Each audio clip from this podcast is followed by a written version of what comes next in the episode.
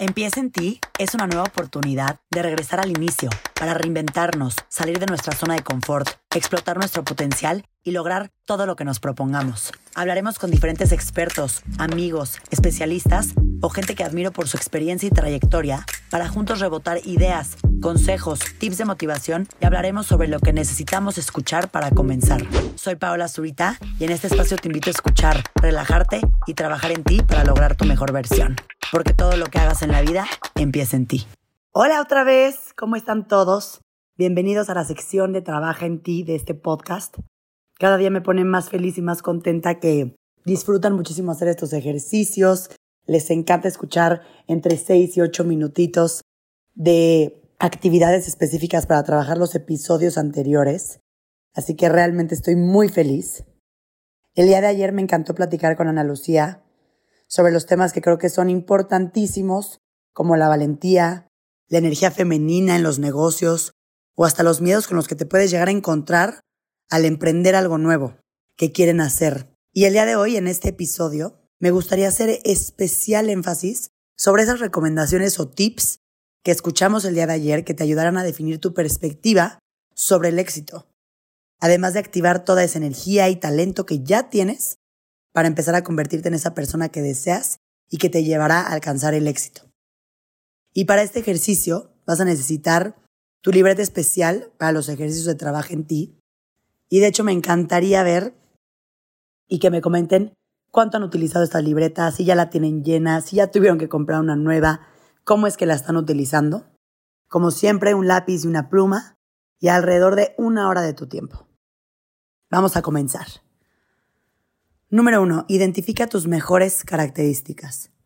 En tu libreta, enlista tus mejores 5 cualidades. Pueden ser las que quieras. Y de hecho, si salen más de 5, qué mejor. Apunta absolutamente todas y al final elige esas 5 que son las más potentes. Sé que puede parecer difícil encontrarlas, porque muchas veces tendemos a buscar nuestras debilidades. A veces nos preguntan cosas negativas de nosotros y podemos enlistarlas en un segundo y las positivas nos cuestan más trabajo. Entonces, este primer paso les va a ayudar muchísimo, tanto para este ejercicio como para reconocer todas esas fortalezas que tienes.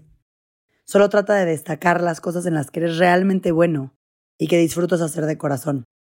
Esto te ayudará a encontrar tu zona de expansión o genialidad. Número 2. Elige tu perspectiva sobre el éxito. En tu libreta describe en media cuartilla qué es lo que a ti te hace sentir exitoso. ¿Qué es para ti el éxito? Entre más especifiques, mejor. Algunos ejemplos de éxito van desde dar una conferencia, crear tu propio podcast, fundar tu propia marca, estudiar una carrera que te guste, hasta tener hijos o encontrar el trabajo de tus sueños. Recuerda que el éxito se mide de manera distinta para cada quien. Hay diferentes perspectivas y lo vas a ir construyendo dependiendo de la vida que vas eligiendo para ti. En mi caso, para mí el éxito es ser y estar feliz en todos los aspectos.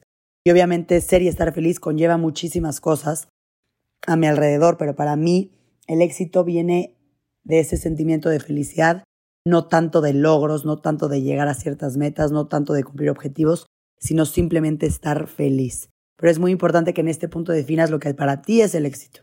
Número tres, analiza a tu núcleo cercano. Esto va a servir muchísimo para descubrir si la gente que te rodea vibra en la misma sintonía que tú si tiene objetivos similares y si te está inspirando, retando o ayudando en tu camino al éxito. Si descubres que no están en tu mismo canal, busca una nueva red de personas que te inspiren. Acuérdate que no necesitas alejarte de ellos, sino simplemente tener dos redes diferentes para ampliar tus posibilidades. No sé si a veces les pasa que conviven con ciertas personas o están con ciertas personas y salen de ahí drenados de energía o simplemente menos motivados y menos inspirados y luego al revés, estás con personas que de simplemente escucharlos, conocerlos, te motivan a querer ser mejor, a alcanzar más tus objetivos, a empoderarte, a ser mejor. De este tipo de personas necesitas rodearte, que busquen ese mismo camino, que busquen ese mismo empoderamiento, que busquen ese mismo objetivo y que busquen ser mejores para que tú te motives a ti mismo y seas mejor. Retoma los mejores hábitos de las personas que te motivan. Analiza a todas esas personas que están a tu alrededor, analiza sus costumbres, cómo piensan, qué hacen, cómo funcionan, a qué hora se despiertan en la mañana, cómo llevan a cabo su vida social, su vida laboral, analízalo. Para sumar todo eso o todo lo que realmente quieras adoptar a tu rutina diaria. Número cuatro, modifica tus hábitos. En tu libreta, describe un día normal de tu vida. No dejes de poner tus horarios, tus prácticas o costumbres. Cuando termines de hacerlo, escribe abajo cinco actividades con las que podrías mejorar esa rutina diaria. Algunos ejemplos son levantarte más temprano, comenzar a hacer ejercicio, comer sano, comenzar a regalarte una hora del día para ti, ese espacio que tanto puedes llegar a necesitar. Este paso les voy a pedir que le presten muchísima atención y sean súper sinceros con ustedes mismos.